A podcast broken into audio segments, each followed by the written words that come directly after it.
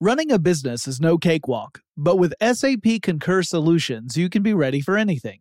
You can manage travel, expenses, and AP all on one platform that's packed with AI and best practices, and that delivers it all through an easy, clear, I can't believe how simple that is experience. So, while not much can be done about that guy who never fails to burn the microwave popcorn and stink up the entire office, with SAP Concur, you can easily handle almost anything else.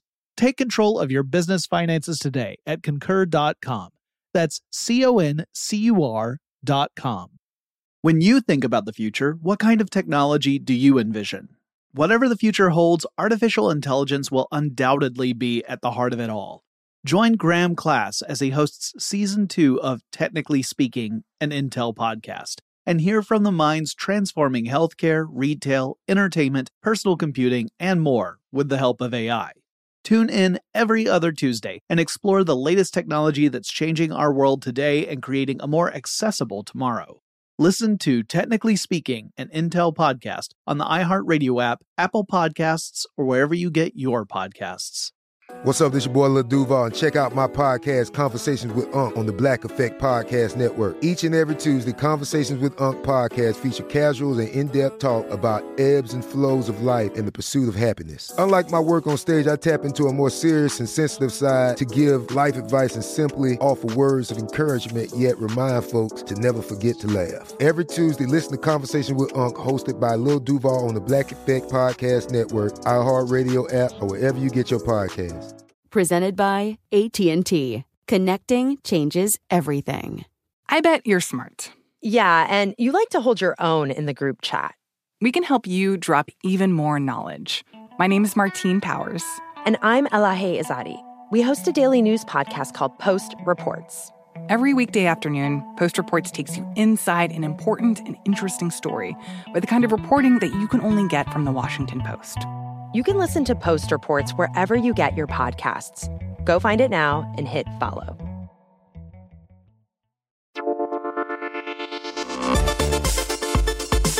Get in touch with technology with Tech Stuff from HowStuffWorks.com. Hey there and welcome to Tech Stuff. I'm your host, Jonathan Strickland. I'm an executive producer at How Stuff Works, and I love all things tech. And in our last episode, which was about Pebble. If you have not heard that episode, I recommend you listen to it because this is a continuation. But in that episode, I ended by talking about how Eric Migicovsky, the founder of Pebble, had launched a successful Kickstarter campaign. In fact, it was, at the time, the most successful Kickstarter campaign. And by the end of 2012, beginning of 2013, he was getting ready. In fact, at the opening month of 2013, he started shipping out units of the Pebble smartwatch to Kickstarter backers. And then after he got through those, he started sending them to pre-order customers. So we're going to pick up from there and look at what the company did over the following 3 years when Pebble would cease to exist as a company. And then I'll do a little follow-up at the end with some more recent news because even after the company ended, it kind of kept going a little bit until recently. Well, reviews for the Pebble smartwatch once it came out were generally positive. They weren't gushing, they weren't overwhelming, but they generally said nice things about the product. They pointed out that the watch was limited in what it could do. It was essentially a time-telling piece that would give you a heads-up on incoming notifications on your phone.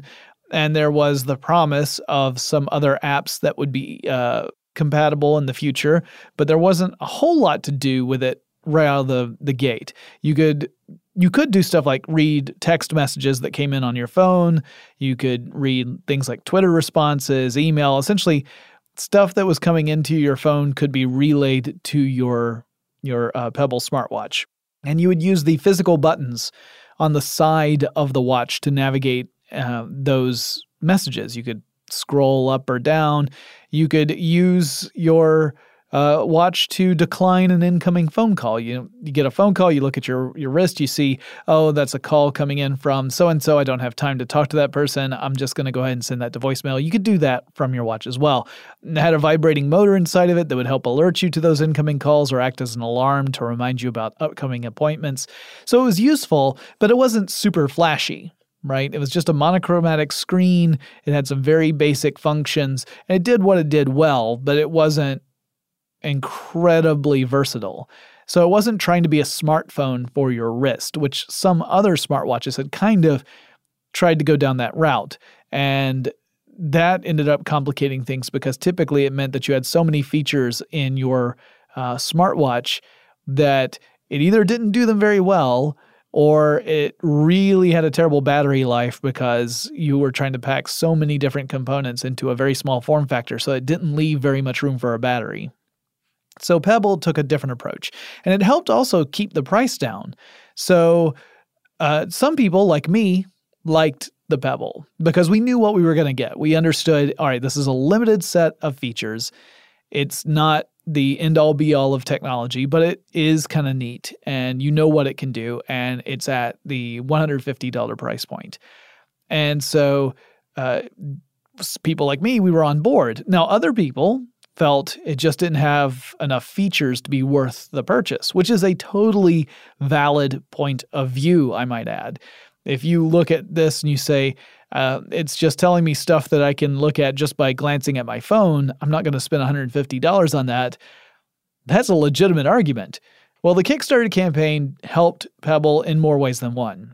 It gave them the starting capital they needed to get manufacturing rolling, right? To start this process, to start generating these watches, to build out these watches and then ship them and hopefully start laying the groundwork for customers. But the truth of the matter was that the company was going to need more money to make good on the pre-orders and Kickstarter orders because they were offering those Kickstarter ones at any rate at a discount. So you start discounting the product before you've actually started to build it. Sometimes the cost can end up overshadowing the money you're bringing in. So Migicovsky sought investment, and this time he found it. If you listen to my last episode, you know he had a real hard time finding investors because they were shy about supporting what appeared to be an upstart hardware company. Hardware is a very risky business. The historic success of the crowdfunding campaign, however, changed some minds. You saw investors say, people seem to put a lot of stock in this, not in stock exchange kind of way, but in people seem to put a lot of value in this company, so maybe we should invest in it. So Pebble received about $15 million in investment, and that helped the fledgling company fill all of its Kickstarter orders and many of its pre-orders by May 2013. And in all, 190,000 people had signed up to pre-order a Kickstarter watch, or a Pebble watch, rather. By July 7th of 2013, Pebble smartwatches could be found on the shelves of Best Buy stores. This originally was an exclusive arrangement for Best Buy, so it was the only retail store that was carrying Pebble watches at the beginning. And at first, at least, they only had the jet black version of the smartwatch available. But this helps cement Pebble as a quote-unquote real product and not just some internet dream. You know, it wasn't just mail order. You could find these in honest-to-goodness real stores. And for some people, that kind of sign is the only way they'll accept it as being a legitimate business. Well, Pebble spent its first year making and shipping those basic watches to buyers, and by the end of 2013, the company had shipped 300,000 watches to customers. Back in April 2013, Pebble also introduced a sort of proto software developer kit, or SDK, and it was limited in scope, that original one. It allowed developers to create new watch faces for the Pebble and some basic applications. But the following month, they debuted the Pebble Kit SDK, and that would allow developers to create apps that used two-way communication between the watches and their paired devices. And it opened up a lot of other opportunities for integration with various apps. In early 2014, Pebble announced a new take on this basic watch, and it was called the Pebble Steel, S-T-E-E-L, so as in the metal, not as in thievery. The original Pebble watches had plastic bodies, and they were more sporty, according to Migicovsky. The Pebble Steel marked a move to try and tap into the more traditional watch market, something that you might wear if you were dressing up. Maybe you're a business person and you want to have a watch that kind of reflects that, and you don't want something that's bright and colorful and plastic on your wrist. So these watches were about $100 more expensive than the original Pebbles when they were first announced. They looked more professional. They had different options for wristbands or for watch bands. You could get a leather watch band, or you could get sort of that chain-based kind of watch band. And these new watch designs also meant that the Pebble had to change up the charging cable for the Steel. The form factor for the Pebble Steel was different from the original Pebble. And so the charging cable that they had made for the original Pebble would not fit on the Steel. So classic cables were not compatible with the new watch. That got some criticism from some folks. They said, well, now you're confusing things, because if you're going to have a line of Pebble watches and some people collect watches, well, now you're going to have different cables for different models. That's very confusing, but it's the way they went. Under the hood, the Pebble Steel mostly resembled its sportier predecessor. One difference was that the new watch had twice the onboard memory. They went from 4 megabytes up to 8 megabytes for memory, but otherwise things were pretty much the same. Now, the reason for that is the company did want to try and avoid fragmentation as much as they could, especially on the app side. So if they made too many changes to the design of the Pebble, it would make things messier for developers and for customers. So it could be hard to explain to a customer base that because you own an older watch, you aren't able to use certain apps because those apps depend upon features that are absent in earlier models. That can get very frustrating. And so Pebble made a very careful move to avoid shaking things up too much. Along with the Pebble Steel, the company launched version 2.0 of its software and an app store as well, and included apps from big names like Pandora, Foursquare, and ESPN. There were also some games that were designed to play on the watch, and all apps in the app store were free. It was actually a requirement Pebble set. He said, Eric Migicovsky said that Pebble apps in the app store had to be free in order to be featured on the App Store. However, developers were allowed to create their own companion apps for the Pebble, and they could have those listed in the App Store over at Apple or Google Play, and they could charge money for those. It wouldn't be featured in the Pebble app, but you could have these companion apps, and you could charge whatever you liked. And so this looked like it was just the very beginning for Pebble. The watches would allow for 8 slots for apps, for third-party apps. And if you wanted more than 8 apps, well, you would choose whichever ones you load onto the watch. And you would have to unload apps if you had more than 8. You'd have to decide, all right, well, these 8 I want, but these other 2 that I had on there, I'm going to take off. Those unloaded apps would go into what they called a locker on the companion Pebble app for your smartphone, the thing that you would pair the watch to.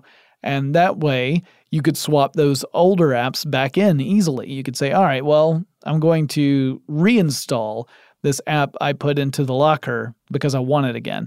Still, that was kind of a limitation, and it rubbed some folks the wrong way because it's kind of a hassle to have to manage apps like that, to fill up once you hit 8, and then you have to swap stuff out. If you happen to like having a lot of apps at your disposal, it was a little frustrating. Nilay Patel reviewed the Steel for The Verge, and he lamented that the apps weren't quite advanced enough for his tastes. He pointed out that the experiences were not really location-based, which meant if you wanted to use your watch, and let's say you had the Foursquare app activated on your watch, and you wanted to check into the location that you were going into, maybe you're at a restaurant, because back in those days, Foursquare did that. That was back when Foursquare was a check-in service. They have since changed what they do, but that's an episode for a different time. Anyway, if you were using your watch to do this, your Pebble, it meant that you were pressing the physical buttons on the watch a lot in order for you to navigate through the app and to activate the right place for you to check in, and that this was not very user-friendly. Why would you do that when you could just take your phone out and do the same thing much more quickly? Patel said what really should happen is there should be some more predictive elements to the Pebble. It should be able to pull information from your paired phone and say, all right, well, clearly this person, that my wearer just walked into this restaurant. So when my wearer checks the phone, I'm going to suggest the Foursquare app, and I'm already going to have the place pulled up for them to check in if they want to. But that was not something that was happening in those early apps. Some of the companion apps got pretty neat. For example, developers created a companion app that would let you use the Pebble with certain Wi-Fi-enabled cameras. So you could actually use it like a remote control for those cameras. I think that's kind of cool. The Pebble Steel, like its predecessor, landed a distribution deal at Best Buy. Customers would be able to buy a Steel for $229, but they were only able to get it with the leather strap. So this is kind of similar to how when the original Pebble came out, the only color you could get was jet black. It's similar to that. Well, I've got a lot more to say about Pebble's decline, but first let's take a quick break to thank our sponsor. Running a business is no cakewalk. There is a ton to keep track of. Employees to keep happy, spending to control, travel to plan, and on top of it all, nobody knows exactly what the future holds. Your finance team always has to be ready to change. But with SAP Concur Solutions, you can be ready for anything. You can manage travel, expenses, and AP all on one platform that's packed with AI and best practices, and that delivers it all through an easy, clear, I can't believe how simple that is, experience. And you can finally say goodbye to the costly mistakes and risks that come from manual work and spreadsheets. So, while not much can be done about that guy who never fails to burn the microwave popcorn and stink up the entire office, with SAP Concur, you can easily handle almost anything else. Take control of your business finances today at concur.com. That's CONCUR.com. There's a lot happening these days, but I have just the thing to get you up to speed on what matters without taking too much of your time. The Seven from the Washington Post is a podcast that gives you the seven most important and interesting stories, and we always try to save room for something fun. You get it all in about 7 minutes or less. I'm Hannah Jewell. I'll get you caught up with the Seven every weekday. So follow the Seven right now. Today I'm going to give you some straightforward advice on how to deal with naughty kids. How about instead of timeouts, time ins? Time for you to start paying some bills. I'm JB Smoove, and that was a full episode of my new podcast, Straightforward, inspired by guaranteed straightforward pricing from AT&T Fiber. Get what you want without the complicated. AT&T Fiber, live like a gigillionaire. Available wherever you get your podcast. Limited availability in select areas. Visit AT&T.com/hypergig for details. When you think about the future, what kind of technology do you envision? Whatever the future holds, artificial intelligence will undoubtedly be at the heart of it all. Join Graham Class as he hosts Season 2 of Technically Speaking, an Intel podcast from Ruby Studio in partnership with Intel. Explore the future of technology that's rapidly evolving our world today with the help of AI. There is still so much work and research needed to fully understand the power and potential of AI. And Intel is at the forefront of implementing AI in revolutionary technology that's changing the world we live in for the better.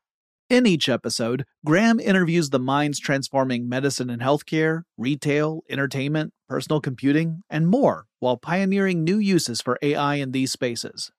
Tune in every other Tuesday and explore the latest technology that's changing our world today and creating a more accessible tomorrow. Listen to Technically Speaking, an Intel podcast on the iHeartRadio app, Apple Podcasts, or wherever you get your podcasts. In the summer of 2014, Google was getting ready to unveil Android Wear, which is a version of the Android operating system. It's a platform for wearable computing. It makes sense just from the name. Meanwhile, Pebble continued to foster its developer community and to make deals with other companies, such as a wearable company called Misfit that made activity trackers. So Misfit made an app for Pebble that would take data from the watch's accelerometer and essentially turn the watch into a pedometer, and a step tracker, in other words. The first Android Wear watch to hit the market was the LG G Watch. This watch was the first to use Android Wear as its operating system, and other companies also announced their own Android-based smartwatches in the summer of 2014, But Google's approach was different from what Apple would do. Google's approach was to create a platform, Android Wear, and to let other companies produce the actual hardware. And that meant that there were a lot of competing watches that were on the way without really a clear front runner in those early days. So there wasn't one single Android-based watch you would point to and say, this is the Pebble killer. But it had to be worrisome because there were a bunch of different ones that were coming out. And there was a lot of interest in that original LG G Watch, and that was a pretty limited implementation of Android Wear when it came out. In September 2014, Pebble reduced the price of its two watch lines. The classic Pebble, the sporty version, would drop down to $99, and the Pebble Steel was reduced to $199. Pebble also made new agreements with companies like Jawbone and Swim.com, which helped expand the Pebble's utility as a fitness and sleep tracker. Again, mostly just detecting movements through the accelerometer. So, pretty simplistic variation of fitness tracker. A lot of the more advanced fitness trackers take into account more information than just an accelerometer. The company had also moved beyond its exclusive deal with Best Buy. It was already available in Target and also on Amazon.com, but in the fall of 2014, it also started to show up in stores like Fry's and Sam's Club, and it also became available in the UK and across Scandinavia. And perhaps it was a combination of all of these different efforts that pushed Pebble sales to hit 1 million units by the end of 2014. So for a new company, brand new hardware company with an unproven form factor. Smartwatches had not really taken off before this. This seemed like a pretty good pace to hit 1 million sales in its second year. Not bad. However, something else happened in the fall of 2014 that might have been of some concern. Apple, the company that had dominated by creating the iPod and really defining the MP3 era. I mean, we call them podcasts because Apple really did have a stranglehold on that market. Apple also was able to essentially define the consumer smartphone market, at least in the United States, as well as create the first successful consumer tablet with the iPad. They decided to throw their hat in the ring, and they finally confirmed suspicions and rumors that had been going on all year. And in September, they announced that the company had designed and branded its own smartwatch, and it was on the way, and it would come out the following year in 2015. Now, Migicovsky greeted this announcement with a pretty calm and even welcome tone. He postulated that Apple's market was going to be for a different type of customer than Pebble's target market. And that sounds pretty reasonable because it was clear, even early on when we knew very little about the Apple Watch, that smartwatch was going to be a luxury item. It was not going to be your basic, ground-level smartwatch. This was something that was going to be a bit of a luxury purchase. So the Pebble was marketed as a useful piece of technology that was at a reasonable price point. And the Apple Watch was clearly going to be able to do a lot of the stuff that Pebble could not do. But Migicovsky maintained that as long as what Pebble did, it did well, and as long as it maintained expectations, there would be plenty of room for both the Pebble and the Apple Watch. And besides, the Apple Watch was only going to be in the domain of Apple. There was no one out there who thought Apple was going to come out with a smartwatch that would also be compatible with Android smartphones. Everyone knew from the get-go because Apple's approach always has been try and get everybody into the Apple ecosystem and keep them there. So no one was operating under the assumption that this was going to work with Android operating system phones. So that meant the Pebble was definitely going to still have an audience. It would be all the people who don't have an iPhone. Still, with both Google and Apple unveiling new technologies for wearables, some people were starting to get a little concerned about Pebble. Would the pioneering company be able to stand up for itself with these looming giants gaining momentum on it? The Apple question would go unanswered for the time being, while the company would announce the watch in September 2014. Pre-orders of the device wouldn't even start until April 2015. So that question was kind of tabled for several months. As for Android Wear watches, that number is actually kind of hard to track. It's kind of hard to say how many Android Wear watches were sold in 2014. There were multiple companies that were making Android-based watches by the end of 2014, and not all of them shared sales figures. Some of them would only talk about how many units were shipped, not sold. So that's not necessarily the same thing. So if you're shipping watches to retail locations, those don't count as sales. They've just been moved to a retail location, and they could be just gathering dust. But according to the research firm Canalys, Canalys, companies shipped 720,000 Android Wear watches in 2014. Again, those are not sales. It's ship numbers, not sale numbers. But it did take Pebble 2 years to reach 1 million units sold. And Android Wear had only been around since the summer of that year, so only been on the market for 6 months. So clearly there was a lot of movement in the smartwatch space, even in 2014 before the Apple Watch came out. And Pebble, while it led the way, was not necessarily going to be the market leader for very long.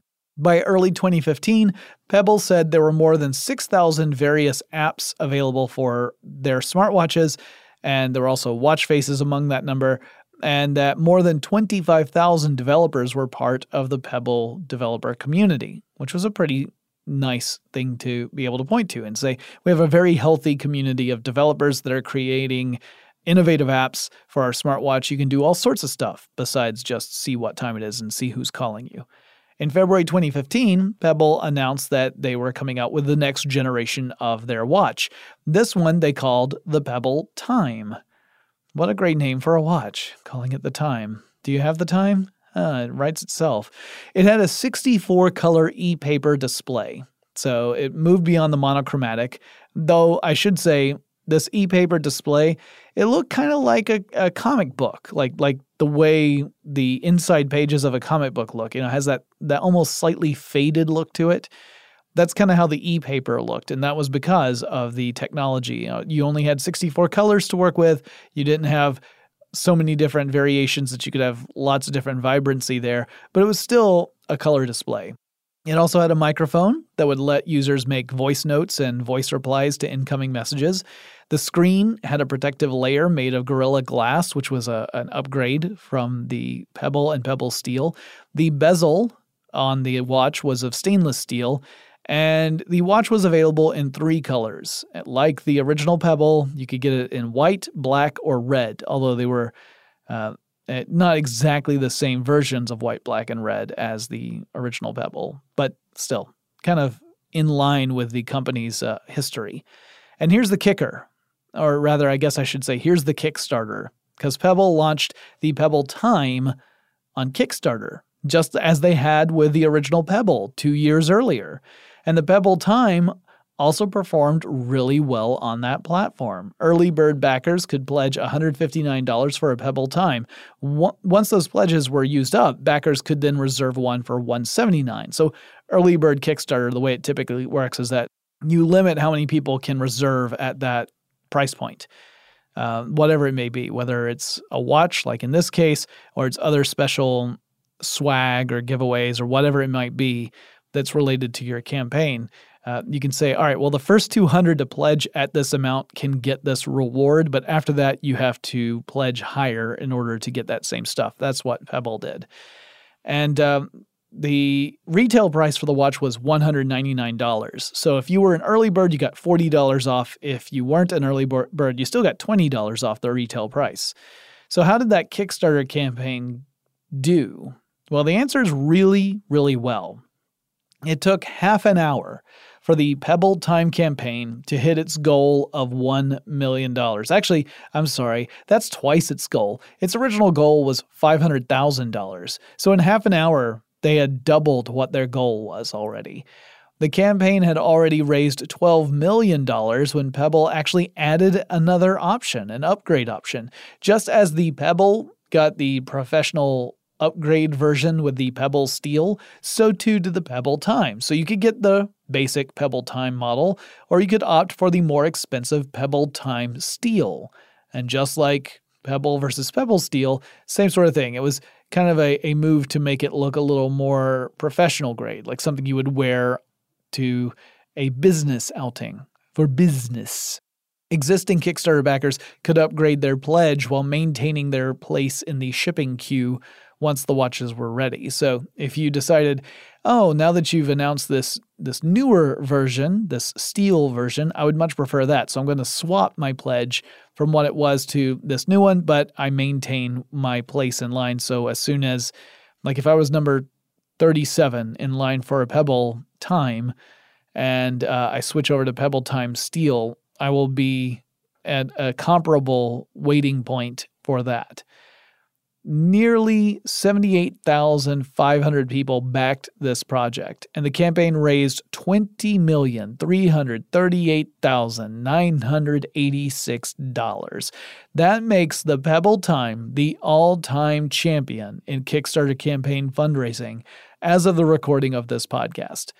The Coolest Cooler had actually knocked the original Pebble off the top of the list, but the Pebble Time reclaimed that spot, and it holds it to this day. But why would you use a Kickstarter for a product when you've already got a successful company? That would become clear later on. I'll talk about it in just a moment, but first let's take another quick break to thank our sponsor. Running a business is no cakewalk. There is a ton to keep track of. Employees to keep happy, spending to control, travel to plan, and on top of it all, nobody knows exactly what the future holds. Your finance team always has to be ready to change. But with SAP Concur Solutions, you can be ready for anything. You can manage travel, expenses, and AP all on one platform that's packed with AI and best practices, and that delivers it all through an easy, clear, I can't believe how simple that is experience. And you can finally say goodbye to the costly mistakes and risks that come from manual work and spreadsheets. So, while not much can be done about that guy who never fails to burn the microwave popcorn and stink up the entire office, with SAP Concur, you can easily handle almost anything else. Take control of your business finances today at concur.com. That's CONCUR.com. I bet you're smart. Yeah, and you like to hold your own in the group chat. We can help you drop even more knowledge. My name is Martine Powers. And I'm Elahe Izadi. We host a daily news podcast called Post Reports. Every weekday afternoon, Post Reports takes you inside an important and interesting story with the kind of reporting that you can only get from the Washington Post. You can listen to Post Reports wherever you get your podcasts. Go find it now and hit follow. Today I'm going to give you some straightforward advice on how to deal with naughty kids. How about instead of timeouts, time ins? Time for you to start paying some bills. I'm JB Smoove, and that was a full episode of my new podcast, Straightforward, inspired by guaranteed straightforward pricing from AT&T Fiber. Get what you want without the complicated. AT&T Fiber, live like a gigillionaire. Available wherever you get your podcast. Limited availability in select areas. Visit AT&T.com/hypergig for details. When you think about the future, what kind of technology do you envision? Whatever the future holds, artificial intelligence will undoubtedly be at the heart of it all. Join Graham Class as he hosts Season 2 of Technically Speaking, an Intel podcast from Ruby Studio in partnership with Intel. Explore the future of technology that's rapidly evolving our world today with the help of AI. There is still so much work and research needed to fully understand the power and potential of AI. And Intel is at the forefront of implementing AI and revolutionary technology that's changing the world we live in for the better. In each episode, Graham interviews the minds transforming medicine and healthcare, retail, entertainment, personal computing, and more, while pioneering new uses for AI in these spaces. Tune in every other Tuesday and explore the latest technology that's changing our world today and creating a more accessible tomorrow. Listen to Technically Speaking, an Intel podcast on the iHeartRadio app, Apple Podcasts, or wherever you get your podcasts. Running a business is no cakewalk. There is a ton to keep track of. Employees to keep happy, spending to control, travel to plan, and on top of it all, nobody knows exactly what the future holds.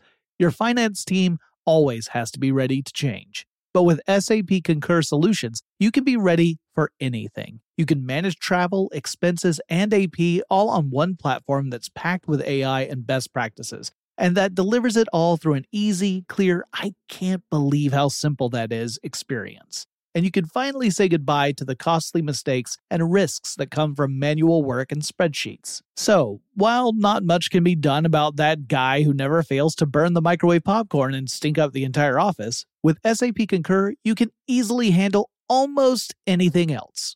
Take control of your business finances today at concur.com. That's CONCUR.com. The best conversations I have with my colleagues are the ones that happen when no one is looking, when we're not 100% sure yet what to write. Hopefully, having conversations like this can help you figure out your own point of view. That's kind of our job as Washington Post opinions columnists. I'm Charles Lane, Deputy Opinion Editor.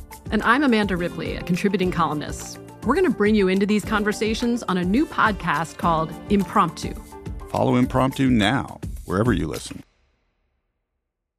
Today I'm going to give you some straightforward advice on how to deal with naughty kids. How about instead of time outs, time ins? Time for you to start paying some bills. I'm JB Smoove, and that was a full episode of my new podcast, Straightforward, inspired by guaranteed straightforward pricing from AT&T Fiber. Get what you want without the complicated. AT&T Fiber, live like a gigillionaire. Available wherever you get your podcast. Limited availability in select areas. Visit AT&T.com/hypergig for details. When you think about the future, what kind of technology do you envision? Whatever the future holds, artificial intelligence will undoubtedly be at the heart of it all. Join Graham Class as he hosts Season 2 of Technically Speaking, an Intel podcast from Ruby Studio in partnership with Intel. Explore the future of technology that's rapidly evolving our world today with the help of AI. There is still so much work and research needed to fully understand the power and potential of AI, and Intel is at the forefront of implementing AI in revolutionary technology that's changing the world we live in for the better. In each episode, Graham interviews the minds transforming medicine and healthcare, retail, entertainment, personal computing, and more, while pioneering new uses for AI in these spaces. Tune in every other Tuesday and explore the latest technology that's changing our world today and creating a more accessible tomorrow. Listen to Technically Speaking, an Intel podcast on the iHeartRadio app, Apple Podcasts, or wherever you get your podcasts. By the time the Pebble Time was announced, boy, that doesn't get old, does it? Pebble had grown into a company with 130 employees. And according to TechCrunch, it was sometime around this area in 2015 that a watch company called Citizen approached Migicovsky with an offer to purchase Pebble. TechCrunch's source said the offer was somewhere around $740 million, an acquisition of $740 million. I think we can all agree that is a princely sum. Migicovsky declined. He said, nope, gonna keep it. He made this choice, and then later on, some people would criticize him for making that decision. Of course, in hindsight, it becomes clear that that probably would have been the best move, but there was no way of knowing at that time. By the end of 2015, it was probably a decision Migicovsky was ruining, because mid-2015 would be the last time Kickstarter would make a profit. It would lose money starting in the second half of 2015, and it would never quite recover. The company was encountering lots of different problems, mostly in the form of lagging sales. So there's always issues when you're making hardware. You know, there's supply chain problems, manufacturing problems, shipping problems. There's processing returns and refunds. There's all that stuff. But on top of that, they were just seeing a lack of interest in the market. There would be an initial interest during the Kickstarter campaigns, the first one raising more than $10 million, the second one raising more than $20 million.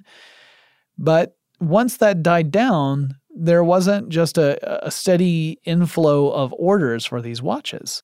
And it seemed like it was difficult to expand that core of hardcore customers, the people who were really eager to see these smartwatches come out, the ones who were supporting the Kickstarter campaigns, it was hard to expand that to a larger consumer base. To make matters worse, Apple's watch finally debuted in April 2015, and most estimates said that the company sold 1 million units really quickly. But to be fair, Apple never published their sales figures for the watches. Those numbers are almost always lumped in under some other category, like the other category, when Apple is reporting its earnings. That means that it gets grouped in with stuff like Apple TV. So you can't really break it down by unit because you don't know how much of that is represented by watches versus other items. But it sounded like Apple was able to accomplish in just a few days what it took 2 years for Pebble to do, to hit that 1 million units sold mark. The basic Pebble time began shifting shortly after the conclusion of the campaign. By July, it was available in Best Buy, and in August, that extended to Target. And the Pebble Time Steel followed suit just a bit later. And meanwhile, the company was getting ready to reveal yet another new watch. This one took the Pebble Time platform, so it's same basic technology as the Pebble Time, but it changed the form factor. It was called the Pebble Time Round, and it was, you guessed it, a watch with a round watch face, which is actually harder to do with a smartwatch than you might think. Electronics tend to be designed in square or rectangular form factors because that's what circuit boards tend to be printed on. Creating round circuit boards is challenging, not because it's hard to cut a circle. It's not hard to cut a circle and create a circular circuit board, but it's hard to lay out the actual elements on the circuit board when you're using a round shape as your basis, as your platform. So it's also hard to design a display that looks good when it's in a round form factor and does not cut off edges. So if you have a round display and really it's underneath you have a square screen, but you've got a bezel that covers the corners, so it looks like it's just a round screen to you. But if you were to take the bezel off, you would see that it was rectangular underneath. Well, then you might run into problems where the ends of words or the beginnings of words might get cut off by the slope of the circle. So it is actually a pretty tricky thing to do well. The Pebble Time Round did have a bezel surrounding the round screen. So while the watch face, the round watch face was listed at a certain diameter, you had to remember that was actually smaller because the bezel covered up a lot of the space along the edge.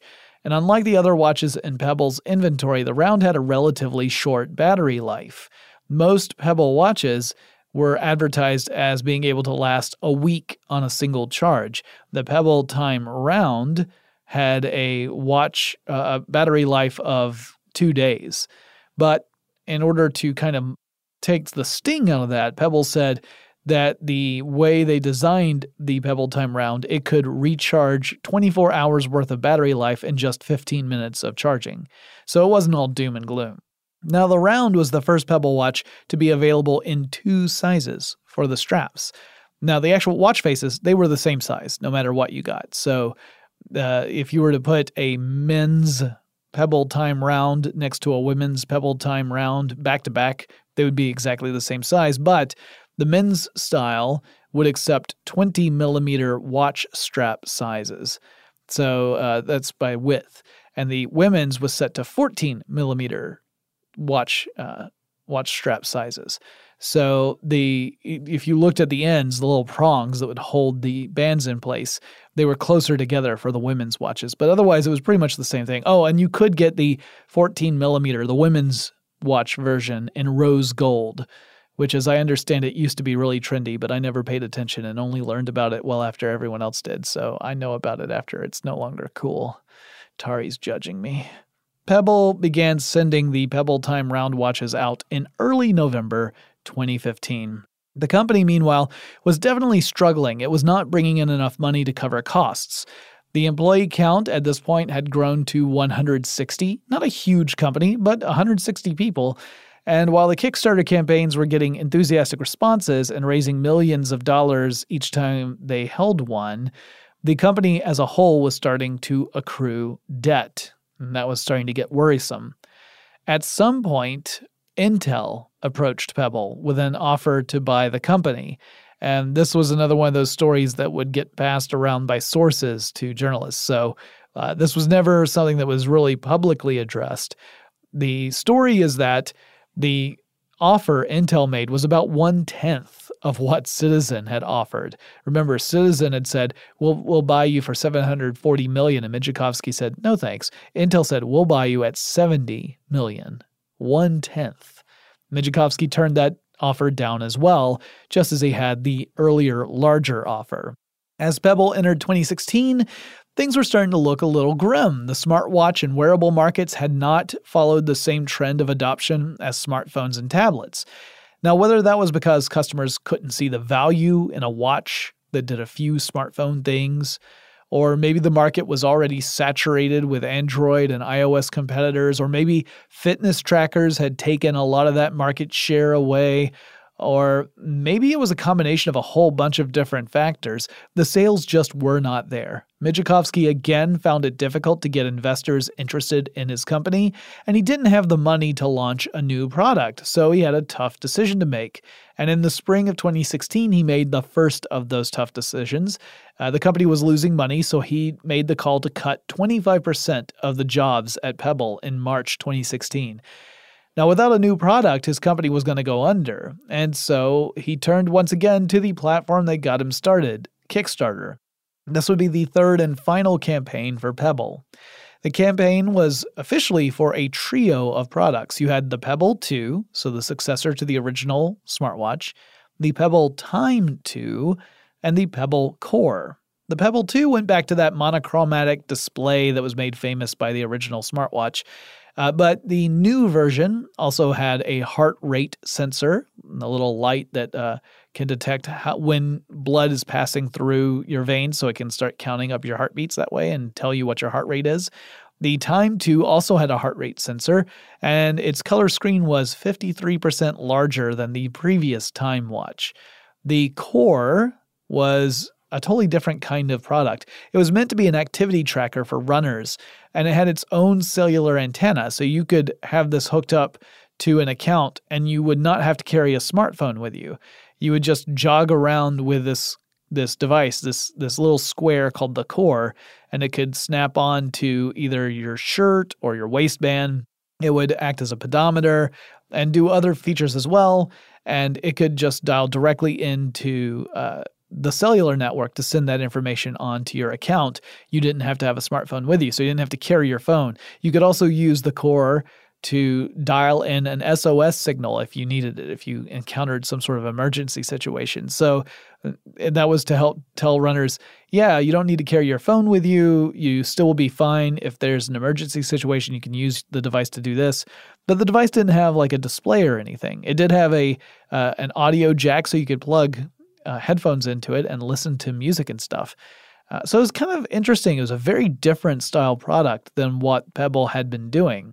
The goal for this campaign was $1 million, so twice that for the Time. And like the other campaigns, it also was a big success. By the conclusion, it had raised nearly $12.8 million, which means that Pebble has 3 of the top 5 performing Kickstarter campaigns of all time. 3 of those all came from the same company. Unfortunately, while the campaign funded successfully, those products would never actually emerge and go out to backers. Pebble was a sinking ship. Its debt had grown, and it wasn't making enough in fundraising or sales to keep it afloat. By December 2016, Migicovsky could no longer say no to any proposed deals.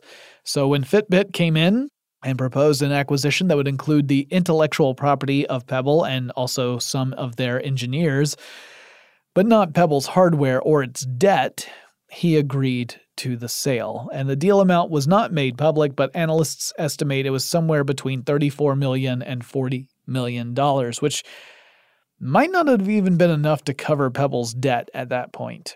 Pebble did promise to refund all the pledges that backers had made for the Pebble 2, the Time 2, and the Core.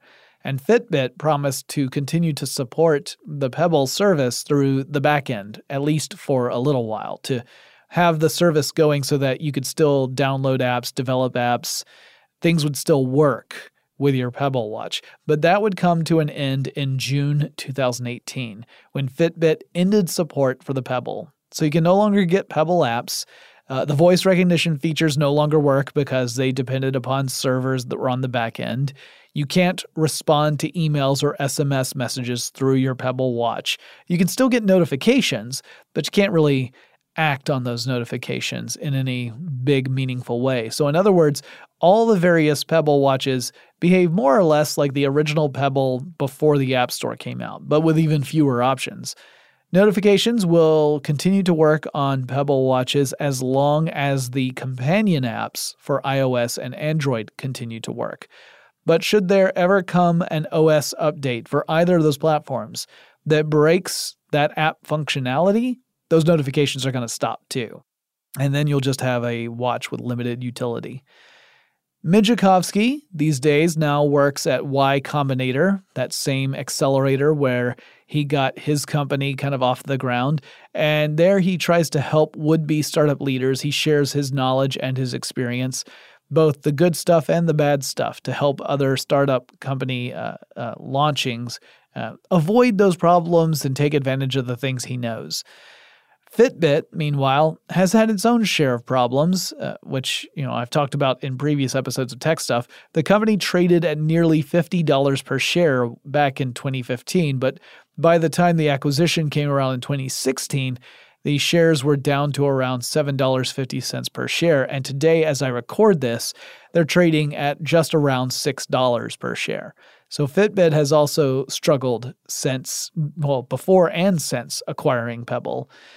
Whether they can get things moving again remains to be seen. But it does seem like the smartwatch mode, that form factor, in general, I don't think anyone has really nailed it. Apple's come close for Apple owners, people who own, you know, iOS devices. It's an extension of that experience. And so I think out of all the smartwatches I have personally seen, they are the closest to getting it right, but it's only right if you also happen to have iOS devices. I do not, so I don't have an Apple Watch. It would make no sense. I don't have an iPhone, so it wouldn't really work for me. And I haven't seen an Android-based smartwatch that has truly blown me away. I've seen some that I thought were interesting, but none that I felt were a must-have. And it makes me wonder if there is such a thing as a must-have smartwatch. Maybe it means that someone just hasn't hit on the right formula yet, or maybe it just means that that's just a form factor that's never really going to reach must-have status. Maybe a fitness tracker that also has some timekeeping elements is all you need, because I think for a lot of people, at least, you know, including myself really, but I think more than just, you know, people like me, fitness trackers have a lot more compelling use cases than smartwatches, especially if you have a fitness tracker that also gives you notifications.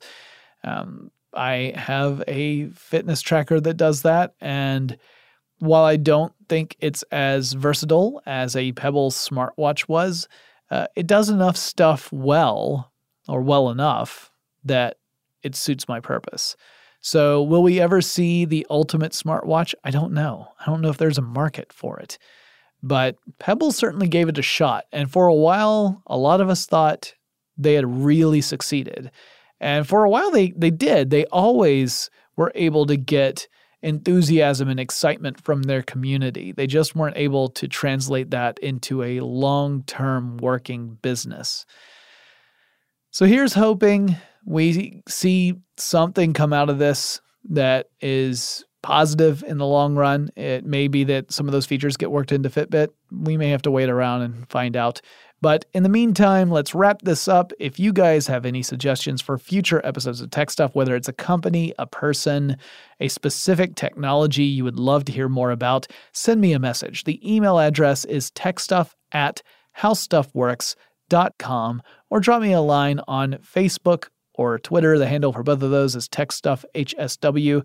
You can go and visit our merch store at teepublic.com/techstuff. That's teepublic.com/techstuff. And hey, we got new designs in there. You can get yourself a princely sum t-shirt. You bought that t-shirt for a princely sum. I actually did buy one. I did not request a free one. I bought one of those. It's on its way to me now. You can be like me. Or you can go and buy a different shirt. That's fine. I appreciate it. Every purchase goes to help out the show, so we greatly appreciate that. And don't forget to follow us over on Instagram, and I'll talk to you again really soon.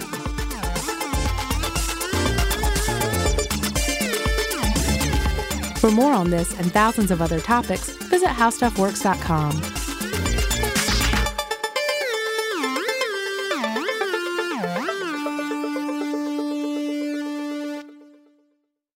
Running a business is no cakewalk, but with SAP Concur Solutions, you can be ready for anything.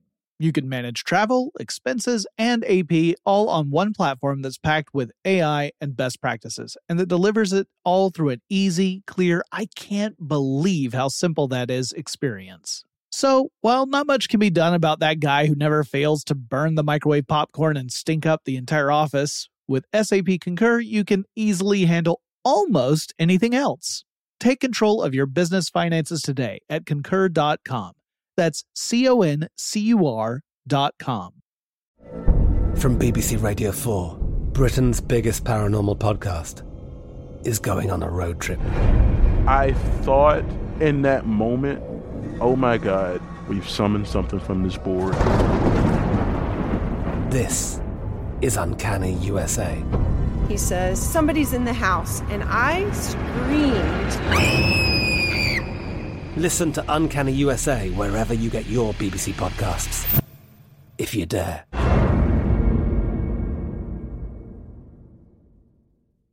Xfinity has free premium networks for everyone this month, no matter what kind of entertainment you love. Addicted to true crime? Catch killer cases and more spine-tingling shows on A&E Crime Central. Crave adventure? Explore Asian action movies on Hayah. Searching for something extreme? Check out skating, snowboarding, and more on Fuel TV Plus, the global home of action sports. And find crowd-pleasing bops on iHeartRadio's Hit Nation playlist. There's new free shows and movies to love every week. Say free this week in your Xfinity voice remote.